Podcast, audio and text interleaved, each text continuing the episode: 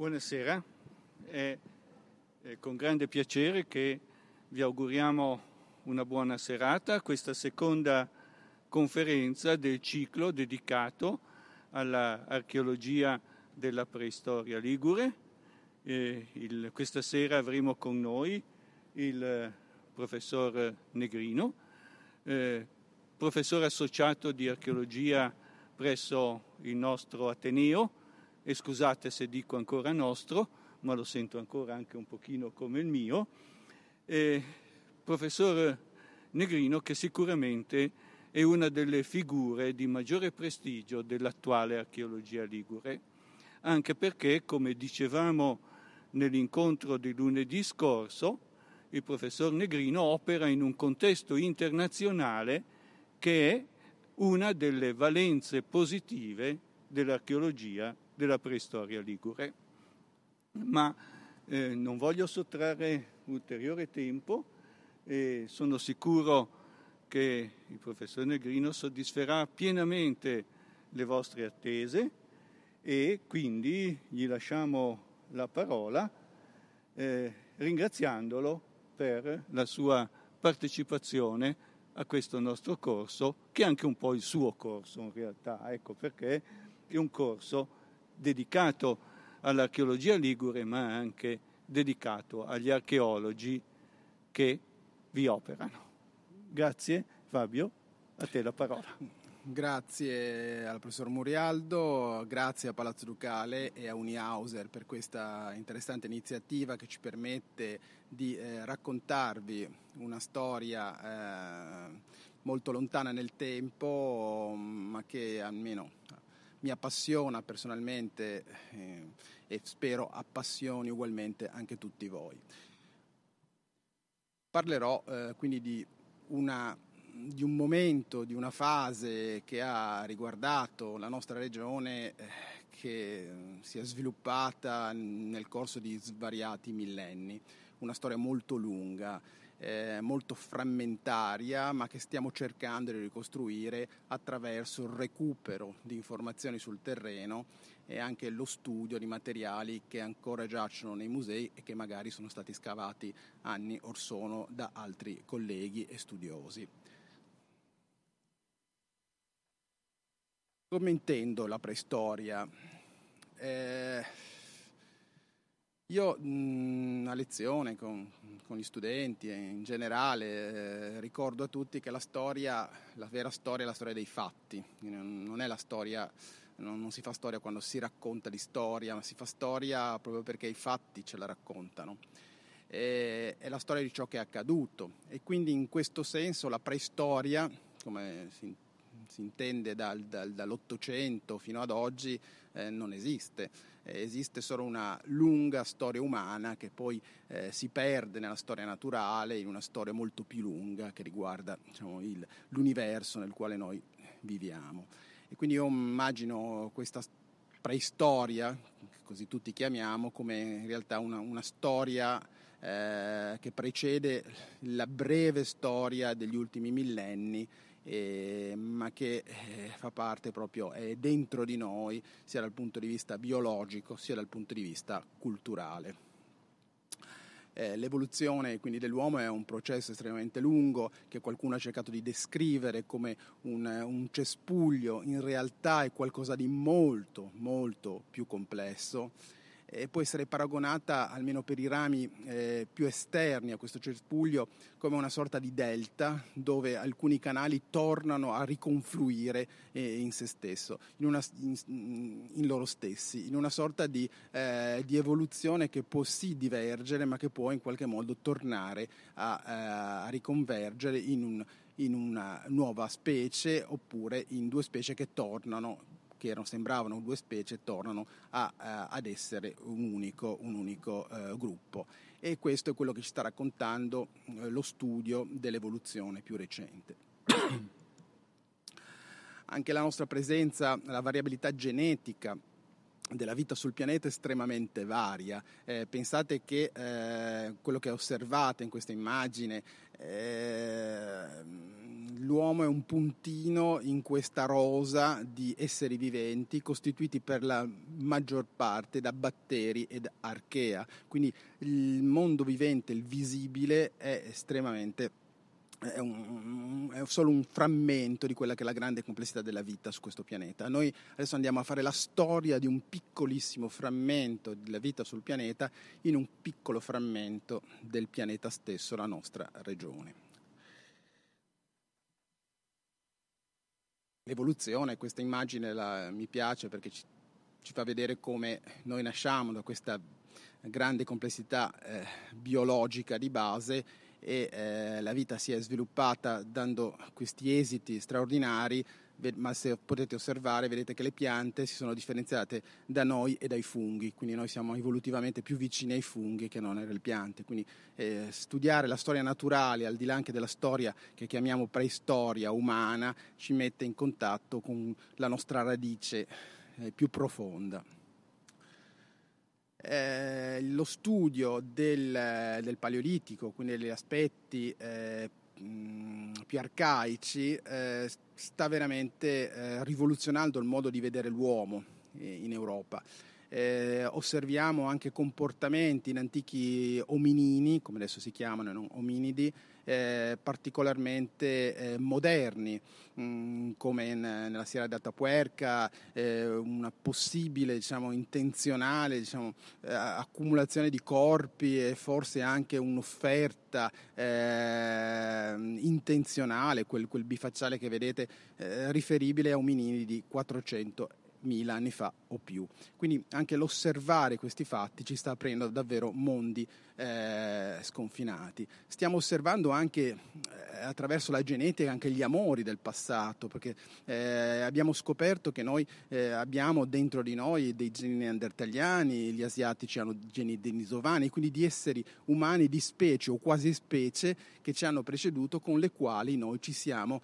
incrociati, ibridati. E quindi mh, mm, vi ricordo quello che ho detto prima mm, di questo delta di fiume che tende a dividere magari due gruppi umani, li, fa, li, trasforma in quello che sembrano due specie diverse, ma poi li fa riconfluire chiaramente in una, in una specie che riassume quelle due specie che apparentemente si erano formate eh, qualche magari millennio, anzi qualche decina, centinaia di millenni prima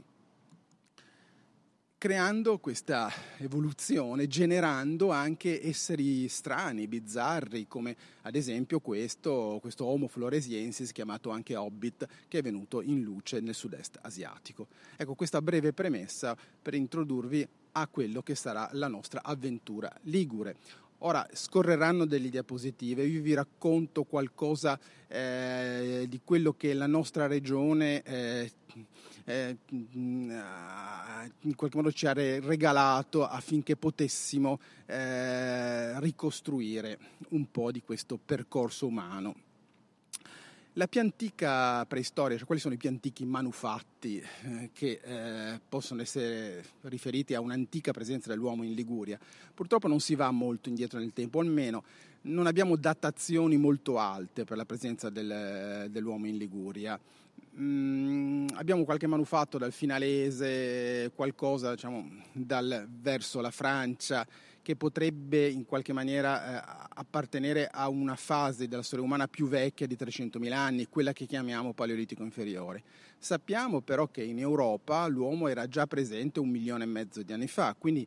prima o poi, chissà se siamo fortunati, qualche eh, evidenza molto più antica di quelle che, di cui disponiamo oggi, magari un domani, verrà in luce.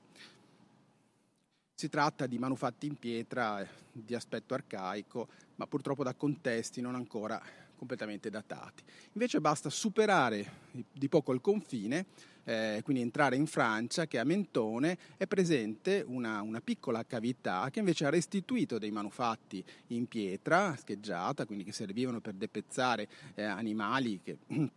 venivano predati che eh, sono stati datati, cioè è stato datato il contesto nel quale si trovavano e sembrano risalire ad un milione di anni fa, quindi qualcosa di molto antico c'è, ma un po' oltre diciamo, la Liguria eh, che, italiana, diciamo, quello che una volta era eh, appunto Italia, cioè Mentone, esiste comunque un sito che è datato a un milione di anni fa.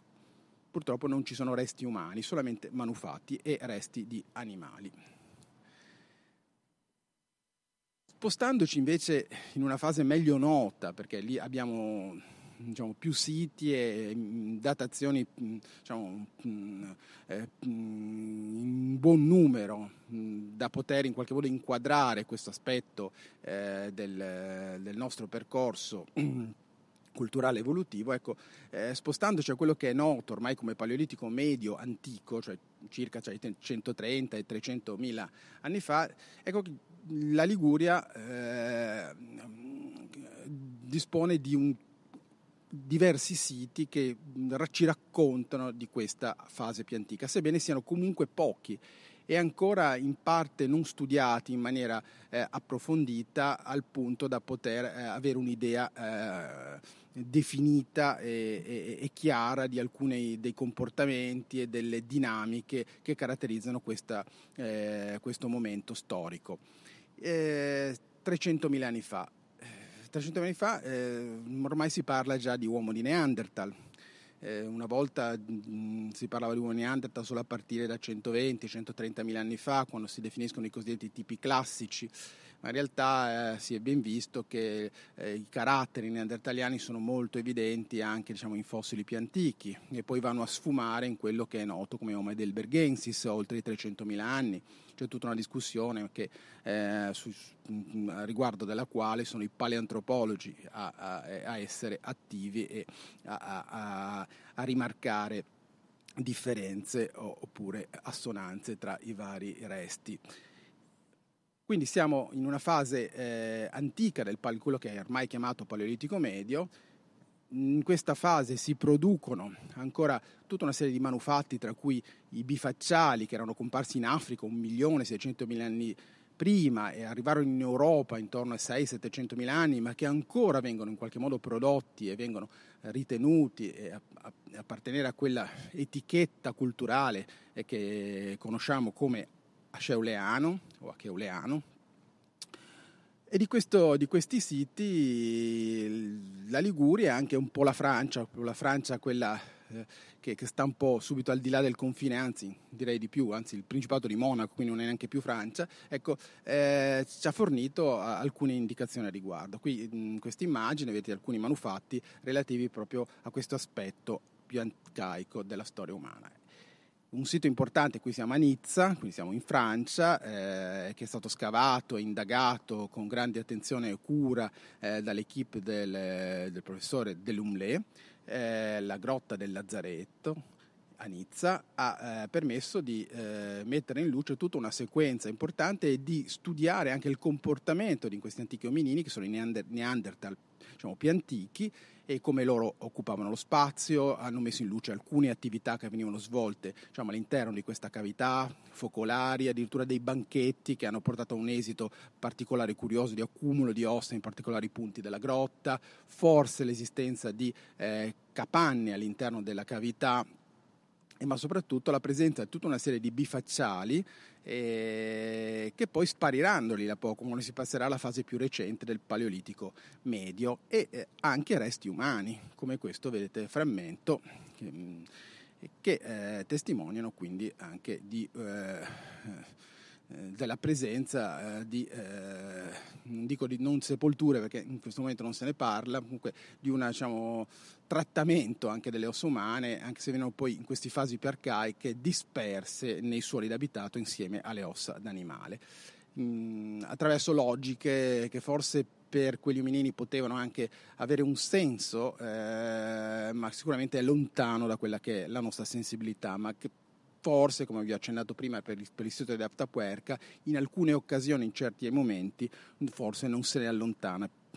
più di tanto. Venendo in territorio italiano sono i Balzi Rossi ad aver istituito un resto, un frammento di bacino eh, di, un, eh, di un, quello che venivano chiamati prima i pre-neandertaliani, ma che adesso comunque classifichiamo all'interno dei neandertaliani generalmente e ehm, alla grotta del Principe, dove sono stati trovati anche lì dei bifacciali, un po' come alla grotta del Lazzaretto, in, eh, o la grotta du Lazaret, detta alla francese, a Nizza. Altri bifacciali provengono da altre zone del, della Liguria, in particolar modo dal, dal Finalese, segnalo appunto quelli del Finalese, da, dalla Caverna delle Fate, e nonché da un piccolo bifacciale proviene anche da Arma di Taggia, dal Monte Albareo, quindi poche altre testimonianze, però quelle diciamo, contenute in stratificazioni eh, ben evidenti sono solo quelle ho, a cui ho accennato precedentemente, eh, con bifacciali. Interessante il sito della grotta del Colombo, qui siamo nel Toiranese, dove una profonda stratigrafia, una spessa stratigrafia ha eh, permesso di, eh, di, così, di, raccogliere tutta una serie di manufatti dove però non compare nessun eh, bifacciale. Il problema è che questa sequenza è ancora mal datata e potrebbe essere coeva a quei siti con i bifacciali, però il fatto che non ce ne siano eh, getta un dubbio che possa essere addirittura più antica ancora. Forse se questo eh, fosse confermato potrebbe rappresentare addirittura una fase proprio iniziale del, del Paleolitico medio antico, forse addirittura essere una delle poche sequenze che vanno oltre i 300.000 anni. Però questo ce lo potrà dire solo uno studio di dettaglio della sequenza con l'applicazione di nuovi metodi di datazione che in, in futuro mh, mm, mi auguro di poter in qualche modo mettere in campo.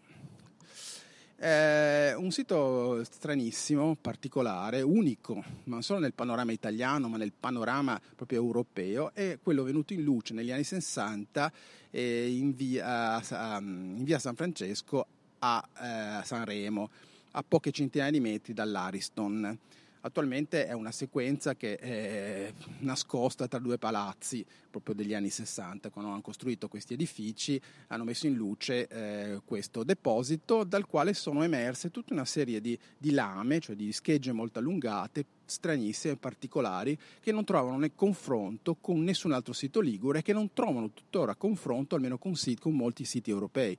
del, del sud dell'Europa, forse con qualcosa del nord dell'Europa. Il problema è che per anni, eh, ancora adesso molti ritengono che questa industria possa essere datata a una fase finale del Paleolitico medio, quindi essere questa modernità, queste schegge allungate, che poi saranno uno degli aspetti caratteristici della nostra specie, degli Homo sapiens o uomo anatomicamente moderno,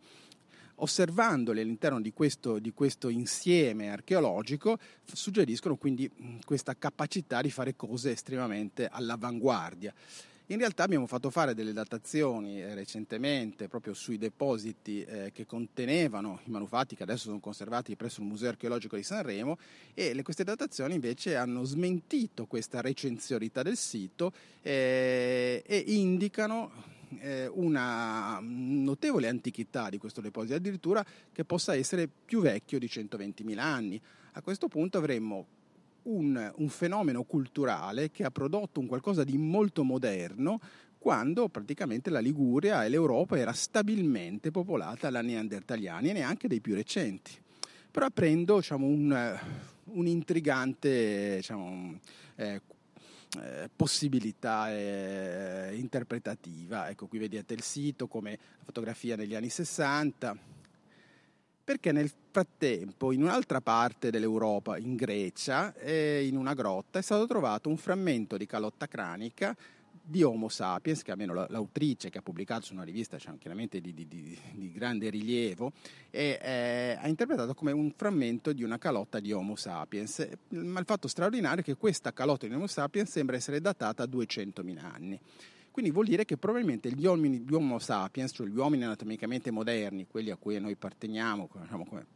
come, esito evolutivo, sebbene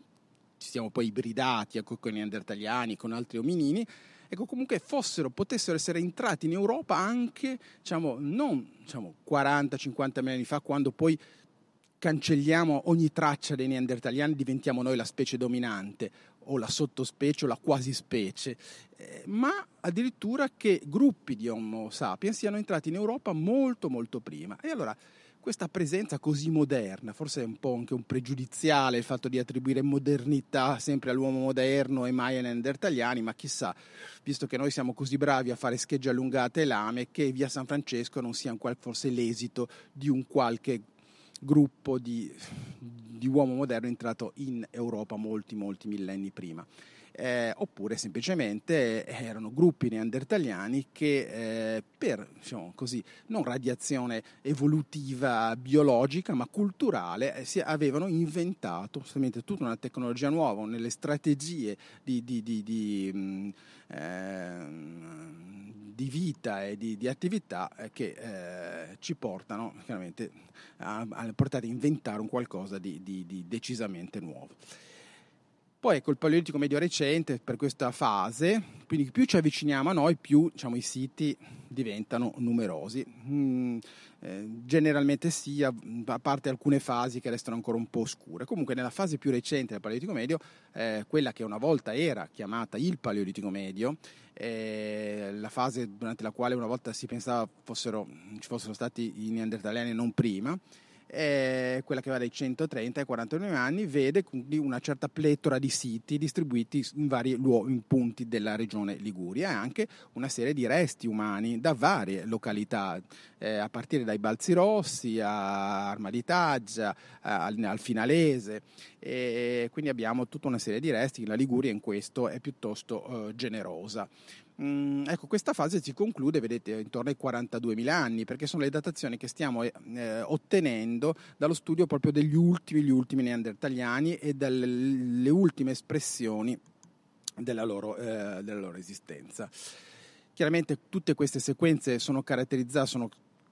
riguardano l'ultima glaciazione, perché poi partono da 120-130 mila anni, che è stata una fase interglaciale ehm, calda, eh, con una fauna calda, poi si è andati verso la glaciazione e questi neandertaliani si sono come avevano già fatto prima, riadattati al freddo e, hanno lasciato diverse testimonianze in Liguria. Anzi, la Liguria in questo è molto ricca. Probabilmente anche i neandertaliani che vivevano nelle zone più fredde a nord, come la pianura padana, delle fasi proprio più rigide, quando il clima era molto più rigido, forse si spostarono in Liguria, che eh, risulta, è sempre risultato, comunque una delle zone rifugio per queste popolazioni, specialmente durante le, le fasi più rigide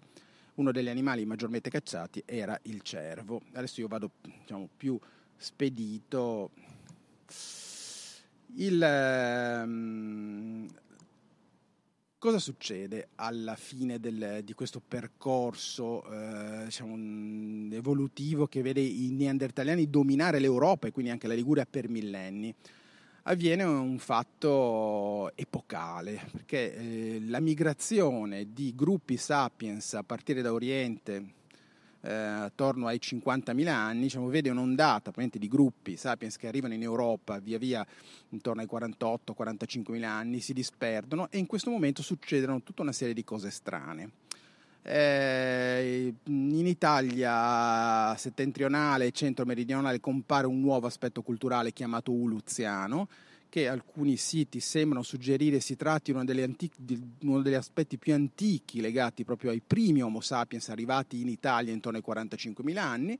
Però mentre in tutta Italia si diffonde questo aspetto, ci sono gli Homo sapiens in Liguria continuano, almeno da quello che osserviamo ai Balzi Rossi, a persistere gruppi di eh, neandertaliani che ancora eh, così, si esprimono attraverso la loro cultura tradizionale. Quando è che si spezza diciamo, questa, questa continuità? Anche in Liguria, attorno ai 42.000 anni, eh, arrivano degli uomini moderni, però sembrerebbe non da Occidente, ma forse cioè non da Oriente, come si è pensato fino a poco tempo fa, ma le datazioni sembrano suggerire che arrivino da Occidente, quindi che siano i gruppi che mentre erano entrati in Italia avevano anche aggirato le Alpi e poi si sono diffusi attraverso la valle del Rodano e il corridoio atlantico, e arrivino poi anche in Europa meridionale e da lì si diffondono in Liguria. Questa volta portando un aspetto culturale completamente rivoluzionato dal punto punto di vista così, eh, delle strategie sia eh, tecnologiche, adattative e eh, anche eh, simboliche. Attenzione, questo non vuol dire che i neandertaliani fossero inferiori, che fossero come c'è il continuo dibattito tra modernità oppure aspetti arcaici. I neandertaliani si sono anche incrociati con noi forse millenni prima, ma la questione è che probabilmente i neandertaliani erano altra cosa, cioè erano comunque diversi da noi erano diversi, parlavano, comunicavano loro, eh, diciamo, le loro storie, anche come si facevano le cose ai loro figli, quindi avevano le loro tradizioni e abbiamo visto che la loro cultura era estremamente varia, ma erano senz'altro diversi. Ci separava comunque sostanzialmente una storia lunga, centinaia di migliaia di anni, di anni eh, che ci ha comunque resi mh, due mh, quasi specie differenti sebbene in certi momenti queste quasi specie si siano innamorate l'una dell'altra, chissà in quali bizzarre maniere, e, e ne abbiamo ereditato qualche gene. Questo un aspetto culturale che è noto come proto-aurignaziano, che fa parte un po' di, di questi aspetti del, culturali del, del, paleolitico superiore, adesso si parla di paleolitico superiore antico, eh, sostanzialmente eh, noto appunto come orignaziano in senso lato, eh, vede proprio un, uh, la comparsa di una serie di elementi che non erano presenti con i precedenti neandertaliani. Eh, si, produ- si, realizzano delle punte di freccia armate con piccoli segmenti eh, in selce, eh, si vengono realizzati oggetti in osso, punteruoli, aghi, non, non senza cruna, eh, in osso, cosa che mh, mm, non abbiamo se non eccezionalmente in contesti neandertaliani. Eh, e soprattutto compaiono elementi decorativi personali, conchiglie forate, monili di vario tipo, quindi l'elemento simbolico emerge prepotentemente. Infatti una delle forse una delle caratteristiche che ci ha reso una quasi specie, una sottospecie vincente, probabilmente è questa nostra capacità di fare gruppo, di fare rete e quindi di esprimerci anche simbolicamente per rafforzare questi, questi legami tra, eh, tra noi. Eh, come si vede bene questo fare rete tra gruppi di cacciatori e raccoglitori del Paleolitico Superiore? Ecco, qui vedete una cartina con delle, delle aree colorate. Eh, si parte da quel, quel, ehm, quell'area in azzurro dove sotto c'è scritto Balzi Rossi. Ecco, vi mostra tutte le materie prime che arrivano ai Balzi Rossi nella fase più antica del Paleolitico, cioè 40.000 anni fa. Siamo subito dopo la scomparsa dei neandertaliani in Liguria nel giro di poche centinaia di anni i cacciatori raccoglitori che vivevano ai Balzi Rossi e quindi che appartengono ai più antichi uomini anatomicamente moderni, però que- che però si esprimevano con questa cultura totalmente nuova ecco, per l'Europa fino a quel momento, vedete addirittura usano materie prime che arrivano dalla Valle del Rodano, ma anche dalle Marche e forse anche dai Monti Lessini. Quindi si era, fa- si era, creata una rete su un territorio vastissimo, le idee circolano, circolano anche i materiali e possiamo osservarli a livello archeologico. Questo aspetto più antico poi ha degli sviluppi, degli sviluppi in quello che è noto come, da noi specialisti come aurignaziano in senso più lato, che arriva fino a circa 30.000 anni. In altre parti d'Europa iniziano a comparire rappresentazioni figurative, grotte dipinte, animali eh, scolpiti e quindi si entra in quella logica che riteniamo moderna perché la sentiamo vicina a noi e anche ai Balzi Rossi in Liguria compaiono tutta una serie di elementi che testimoniano questo evolvere di questo aspetto culturale più antico in quello che chiamiamo appunto aurinaziano. La fase successiva, quella che va circa, all'incirca tra i 30 e i 20 mila anni, vede praticamente eh, ormai il dominio, ecco, la quasi esclusività, no, anzi l'esclusività per quello che ne sappiamo dell'uomo anatomicamente moderno in Europa eh, e soprattutto tutta una serie di espressioni eh, rituali, simboliche particolari, ma soprattutto diffuse su un ampio territorio, di cui la Liguria eh, ne ha dato testimonianze estremamente importanti, perché la Liguria è quella che conserva il maggior numero di sepolture appartenenti a questa fase storica nota appunto come Gravettiano, che va dal, da, circa dal 30 al 20.000, eh, 30-20.000 cioè anni da oggi. E, ehm, sono, dai Balzi Rossi provengono le famose venerine eh, instiatite in altri materiali, a Balzi Rossi ne trovate delle sepolture importanti, addirittura una triplice sepoltura, ne esistono solo due in, in Europa. E questo studio, lo studio di, anche di queste sepolture particolari, sia quelle trisome e bisome, ha portato a alcuni studiosi a ipotizzare che ci fosse una ritualità complessa eh, dietro a questi, a questi, eventi funerari che potessero prevedere addirittura dei sacrifici umani, che peraltro il sacrificio umano è un qualcosa che eh, fa parte della stessa nostra storia fino a tempi relativamente recenti. Eh, Queste venerine tra l'altro richiamano uno schema iconografico che si trova praticamente con modifiche sostanzialmente identico su un territorio vastissimo che va dalla, dall'Ucraina alla Russia fino, fino all'altro capo eh, dell'Europa con una circolazione di materie prime estremamente importante. Pensate che eh, la triplice sepoltura eh, conserva tre grosse lame, cioè ciascun individuo era dotato di questa, di questa grossa lama, eh, dello stesso materiale eh, con cui è fatta anche la lama del giovane principe, famosa sepoltura di un, di un adolescente trovata nella caverna delle Rene Candide a Finale Ligure, in un materiale che proviene da, eh, la, dalla Provenza eh, occidentale, quindi che ha, eh, per arrivare lì in quella forma diciamo, ha percorso decine e decine di chilometri. Quindi probabilmente erano oggetti di, di grande pregio sim, che avevano probabilmente anche un valore al di là del funzionale, anche simbolico. Poi c'è un abbondante uso di ocra rossa e quant'altro. Di monili, conchiglie forate, denti forati. Eh, uno degli aspetti che eh, sta permettendo proprio di capire queste dinamiche di, di spostamento di materie prime su, su, su, su, un ampio raggio è lo studio proprio dei, dei litotipi. Eh, ai Balzi Rossi e anche nella zona della, mh, fino ad arrivare fino alla foce del Rodano, nei territori anche oltre diciamo, la foce del Rodano verso occidente, si trovano materiali che addirittura arrivano dalle Marche o arrivano dalla Liguria orientale Recentemente è stato scavato un sito nell'Appennino parmense, eh, il Piovesello, eh, che è stato studiato dai colleghi dell'Università di Ferrara, dove si sono trovati selci provenienti dalla Provenza. Quindi c'era uno scambio continuo di materiali che comunemente presupponeva, oltre che una mobilità elevata di queste popolazioni, quindi sicuramente loro si spostavano su territori ampi, quindi portavano loro stessi del materiale, ma che presuppone anche la resistenza proprio di questa rete, che abbiamo già osservato nelle fasi più antiche del Paleolitico superiore, ma che ovviamente eh, diventano un modello a cui le, i vari aspetti eh, diciamo, culturali successivi si, eh, ormai si, si, si uniformano. Sì. Gli aspetti comunque dell'arte, ehm, cosiddetta arte paleolitica, che è ben nota in altre, in altre zone europee in maniera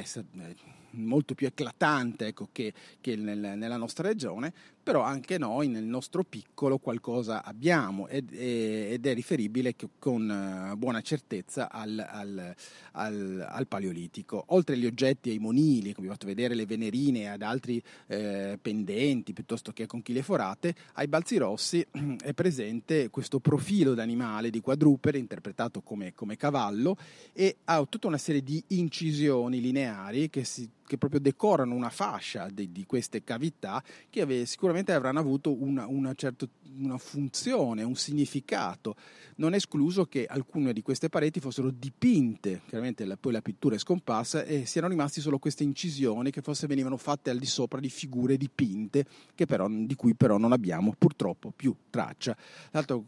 questi aspetti figurativi richiamano anche diciamo, aspetti figurativi che si trovano diciamo, in maniera più diciamo, importante in area francese e il fatto che ci siano tantissime selci francesi sottolinea anche ulteriormente il fatto che questi gruppi di cacciatori e raccoglitori probabilmente si muovevano dai balzi rossi sia nella fase antica sia in quelle fasi più recenti verso la valle del Rodano e quindi in migrazioni diciamo, stagionali e forse anche diciamo, non solo stagionali ma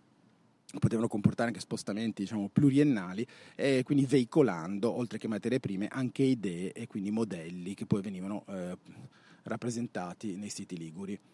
Aspetti più recenti, del, qui siamo dopo il picco, dopo la fase più fredda della glaciazione, dove, durante la quale probabilmente la Liguria torna a essere una zona rifugio, quindi probabilmente cioè, c'è un, alcune popolazioni che eh, vivevano nella fase interpleniglaciale, quella fase un po' meno fredda della glaciazione, hanno occupato la, la pianura padana e quindi le zone pianoro, probabilmente vengono nuovamente eh, spinte verso la nostra regione che, che essendo sul mare chiaramente mh, eh, offriva un, un clima migliore. Considerate che il mare nelle fasi più fredde è sceso anche di 120 metri mm, più in basso rispetto alla linea di costa attuale. E quindi eh, mm, con la possibilità che molti siti del Paleolitico siano ora sepolti, siano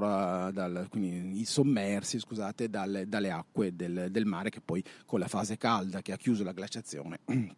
è avanzato e comunque i siti che appartengono alla fase successiva al picco più freddo, quindi quella fase che è chiamata tardo glaciale, che vede un riscaldamento progressivo che ci porta fino al nostro interglaciale, e sono numerosi, ci trovano diversi manufatti. Si tratta soprattutto di frammenti di ritagli in, in selce molto particolari che caratterizzavano le armature delle, delle punte di freccia, eh, lanciate, almeno secondo la tradizione paleolitica europea, con dei propulsori, con dei, attualmente ancora in uso da alcune popolazioni aborigene australiane ma anche diciamo, in America sono stati utilizzati dai, dai, dai nativi per un lungo periodo. È probabile però che verso la fine del Paleolitico compaia anche l'arco, che poi diventerà uno dei, dei, degli elementi diciamo, fondamentali nel, per, per il, per il, nella caccia e anche nelle attività forse di, eh, di guerra.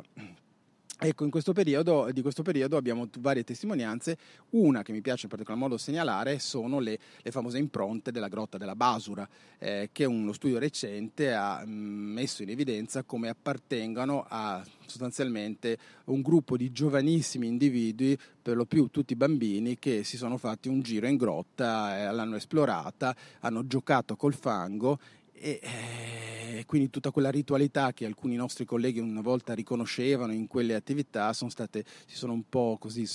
eh, non, non, hanno avuto più credito eh, proprio perché lo, uno studio icnologico fatto da colleghi molto in gamba del Museo di Trento e, eh, hanno riconosciuto come essere giovani, individui giovanissimi, proprio addirittura bambino di, di 5 anni, quindi, eh, quindi è, è, stata un'esplorazione di un, di, di, un, un ardimentoso gruppo di, giovani eh, diciamo, epigravettiani, questa fase dopo i 20.000, eh, noi archeologi la chiamiamo eh, questa fase epigravettiana, che, che, è la, la fase che in Italia sostanzialmente chiude il Paleolitico superiore. Ecco, in, in questa ultima fase, proprio la, il momento conclusivo della glaciazione, quando il clima si sta eh, riscaldando lentamente, poi abbiamo un picco eh, a un freddo che precede poi il riscaldamento definitivo. Ecco, in quest'ultima fase la Liguria, eh, ha, per quest'ultima fase, ha restituito un'importante testimonianza che è la necropoli delle Arene Candide, che è datata, attualmente è stata un po' diciamo, revisionata la datazione, comunque sì, sì, è proprio ristretta la, la datazione delle necropoli a un periodo appunto appunto, che chiude proprio l'ultima fase del politico superiore attorno ai 13-12 mila anni eh, da oggi. E eh, il fatto straordinario è che si tratta proprio una necropoli che è stata usata per numerosi individui con tutta una serie di riti, di deposizioni anche di piccoli animali. Eh, a questa stessa fase, quindi all'epigraftiano finale, mh, appartengono anche alcune sepolture dei Balzi Rossi, tra cui quella famosa dei due fanciulli eh, dall'omonima grotta, la grotta dei fanciulli. Il corredo, tra l'altro, è particolarmente ricco in, in, questi, in questi, tipi di deposizioni. Mi piace in particolar modo sottolineare mh, e farvi vedere tutti gli animali che sono stati riconosciuti sepoltura, nella sepoltura, eh, cioè nella necropoli del, delle Arene Candide, cioè questi individui erano stati sepolti sepolti in vari momenti, a volte spostando le ossa, ricollocandole, secondo probabilmente delle logiche parentali e di gruppo, e eh, inserendo all'interno delle varie tombe resti di animali vari, che possono essere eh, addirittura mh, mm, giovani cinghiali, giovani cervi, c'è l'alce, l'orso bruno, il ghiottone, tutta una serie di uccelli, e quindi che testimoniano probabilmente una, una complessità culturale di rapporti e di relazione tra quello che erano, quella che era la visione del mondo eh, che avevano questi cacciatori eh, raccoglitori. Poi tutta una serie di ciotoletti studiati da un collega eh, canadese eh, evidenziano che eh, probabilmente questi corpi venivano forse trattati con, con ocra rossa, eh, quindi vengono poi, mh, mm, che era un po' questo colorante che ritroviamo spesso nel, eh, nelle, nelle, sepolture del Paleolitico superiore, li troviamo anche diciamo, in quantità notevole anche nei siti più antichi del Paleolitico superiore eh, che forse trattavano, con, eh, spalmavano utilizzando questi strani ciotoletti che portavano in grotta allungati e in alcuni casi eh, venivano spezzati. E l'ha fatto curioso che abbiamo trovato tutta una serie di frammenti di questi ciotoli senza poterli ricomporre. Quindi quando venivano spezzati un frammento veniva portato via perché non si è riusciti a ricomporne tutta una serie. Quindi forse esisteva anche un rito legato proprio all'uso di questi eh, curiosi eh, manufatti e che tra l'altro è un fenomeno che si trova anche in altri siti europei, quello dell'uso del, del piccolo ciottolo dalla Spagna fino all'Italia meridionale, quindi ci sono elementi tra l'altro che legano alcuni aspetti culturali rituali della Liguria a, eh, a, a un qualcosa che si ritrova anche in altri territori eh, della, mh, mm, eh, europei. Il, con l'ingresso diciamo, del, ormai del, del clima, con l'ingresso appunto nel, nel, nell'interglaciale mm, durante il quale noi, noi stessi attualmente viviamo, eh, i cacciatori e i raccoglitori si trovano in un ambiente completamente rinnovato perché la temperatura risale, le montagne eh, chiaramente si aprono, i ghiacciai si ritirano, le aree boschive risalgono, quindi eh, abbiamo i cacciatori e i raccoglitori che si devono riadattare a un nuovo mondo, eh, rispecializzandosi anche nella caccia di animali più piccoli perché l, l, l, la caccia diciamo, a animali gregari magari in certe zone come potevano essere i bisonti, come potevano essere i mammut, quello che avveniva diciamo, in tempi più antichi non è più possibile perché il, mondo è cambiato, adesso hai aree boscate su, su, su, su territori diciamo, in, immensi e quindi c'è un riadattamento dell'uomo a questo nu- nuovo mondo. Ebbene è in questa fase che, eh, che, si parla appunto di mesolitico, per questa fase si parla appunto di mesolitico e eh, le persone, le, eh, gli individui che si riadattano a questo nuovo nuovo mondo, con questa tecnologia che, viene, che, è quella paleolitica ma che viene in qualche modo specializzata,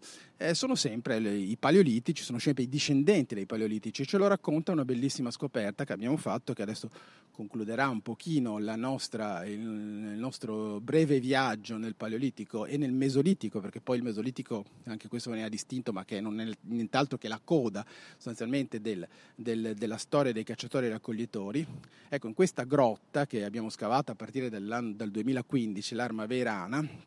nel comune di Erli, in provincia di Savona,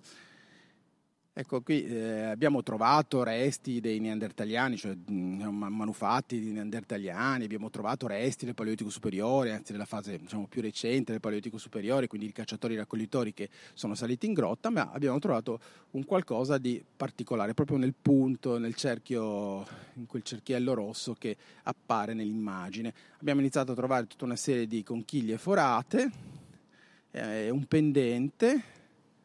e poi è apparsa come per magia una fossa all'interno della quale era stata deposta una neonata che adesso abbiamo studiato, abbiamo, della quale abbiamo anche sequenziato il genoma e sappiamo essere una paleolitica, cioè una discendente delle popolazioni del paleolitico che ancora vivono in Liguria, ma siamo nel mesolitico. Ebbene, questa neonata vi dico neonata perché abbiamo così scoperto anche che era una femmina, quindi è stata sepolta con tutti gli onori ed è stata sepolta lì dove c'è quell'immagine in giallo e dove è il teschio con tutta una serie di conchiglie forate che erano cucite su questo abitino in pelle, su questo sudario, eh, addirittura 90 columbelle rustiche forate, 4 pendenti in glecimeris, ocra rossa e forse anche deposizioni di offerte. Qua vediamo i eh, pendenti forati dell'industria litica che probabilmente in parte proviene dallo scavo della fossa in livelli più antichi, quindi, ma forse quella, quella, scheggia che vedete sulla sinistra apparteneva al corredo ed era una, una, una scheggia laminare che, che, chissà nel rito della sepoltura avrà avuto una funzione oppure è stata deposta per un particolare motivo, ovviamente a noi ignoto. Ecco, quella piccola puntina invece è caratteristica di alcuni tipi di frecce che erano in uso nel Mesolitico, iniziano un po' prima, però l'abbiamo trovata nella, nella fossa della neonata. Eh, della neonata abbiamo trovato poche ossa, però significative, anche gemme dentarie, falangi della mano e mh, mm, vicino alla fossa anche un artiglio di rapace, un artiglio di rapace, quindi ci richiama un po' quella che era il, quel, quel, la modalità di, di, seppellire alcuni tipi di animali insieme ai morti che abbiamo visto nel, nella necropoli delle Rene Candide in una fase però della fine del Paleolitico. Magari questi ovviamente continuavano un certo tipo di tradizione e anche questo artiglio di rapace che peraltro ha dei segni di, di taglio uh, intenzionali diciamo antropici forse faceva parte del corredo in una sorta di logica diciamo totemica anche se non è co- corretto dirlo. Ecco qua vedete il cranio della, della, della bambina che forse è una delle parti meglio conservate con uno dei pendenti che aveva attorno al collo una delle conchiglie di Columbella, una delle 90 trovate a Corredo della sua sepoltura. Qui abbiamo una collega, una collega canadese eh, che eh, nel momento in cui ha appena estratto questo, eh, questo, questo cranio dalla sepoltura. Ecco, vedete un po' come doveva qui i pendenti, tutti quei puntini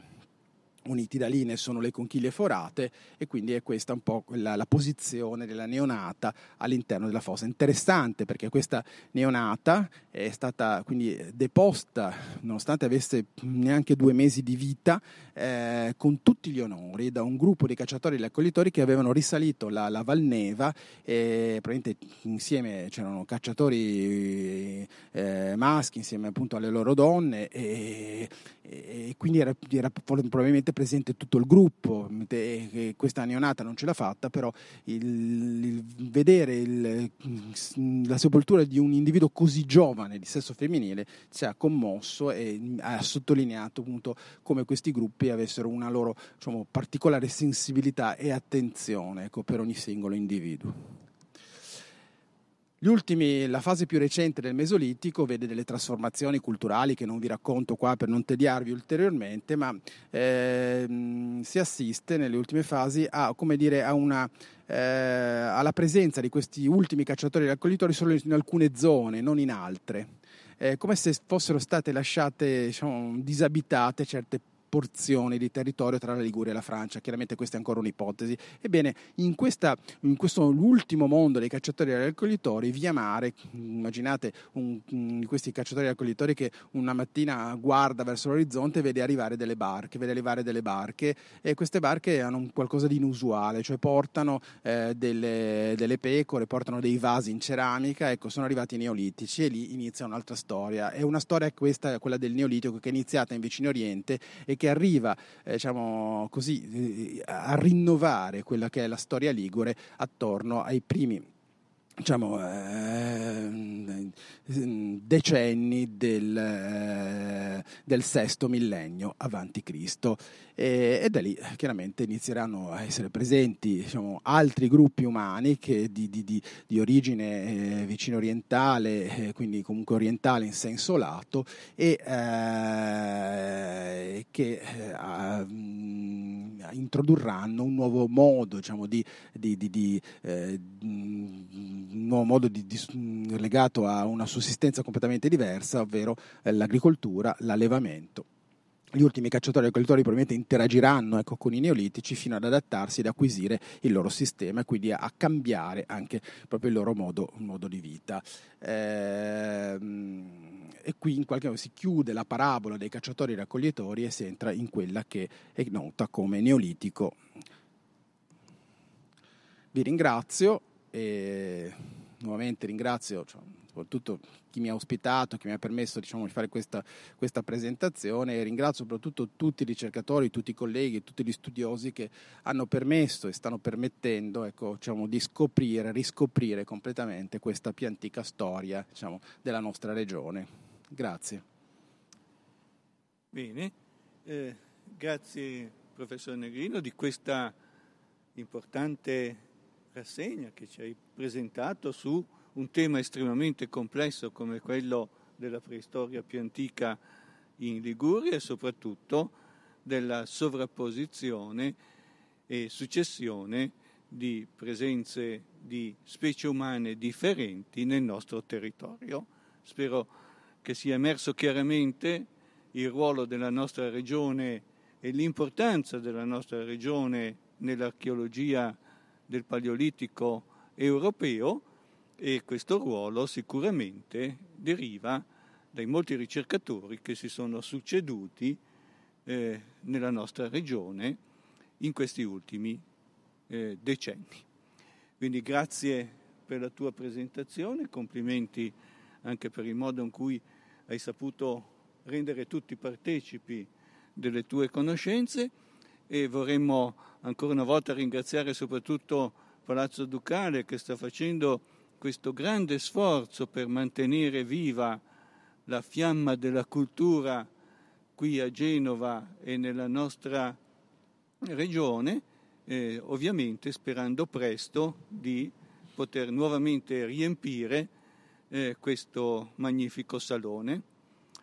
La prossima conferenza sarà lunedì eh, prossimo e sarà appunto, come ha anticipato il professor Negrino, dedicata alla grande rivoluzione neolitica, sarà tenuta da un altro valido ricercatore ligure, il dottor Andrea De Pascale, e eh, con questa conferenza proseguiremo in questo cammino di ricostruzione della presenza umana nella nostra eh, regione e gradirei anche ricordarvi come eh, subito dopo il termine di questo ciclo di conferenze inizierà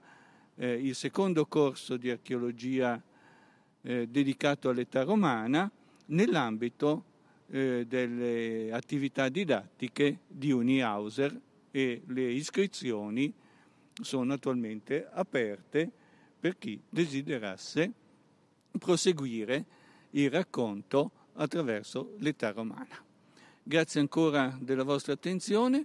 Desidero ancora ricordarvi come grazie a Palazzo Ducale tutte queste conferenze rimangono disponibili nel sito e quindi potrete ascoltarle nuovamente o segnalarle a persone alle quali ritenete possano interessare. Grazie ancora e una buona serata.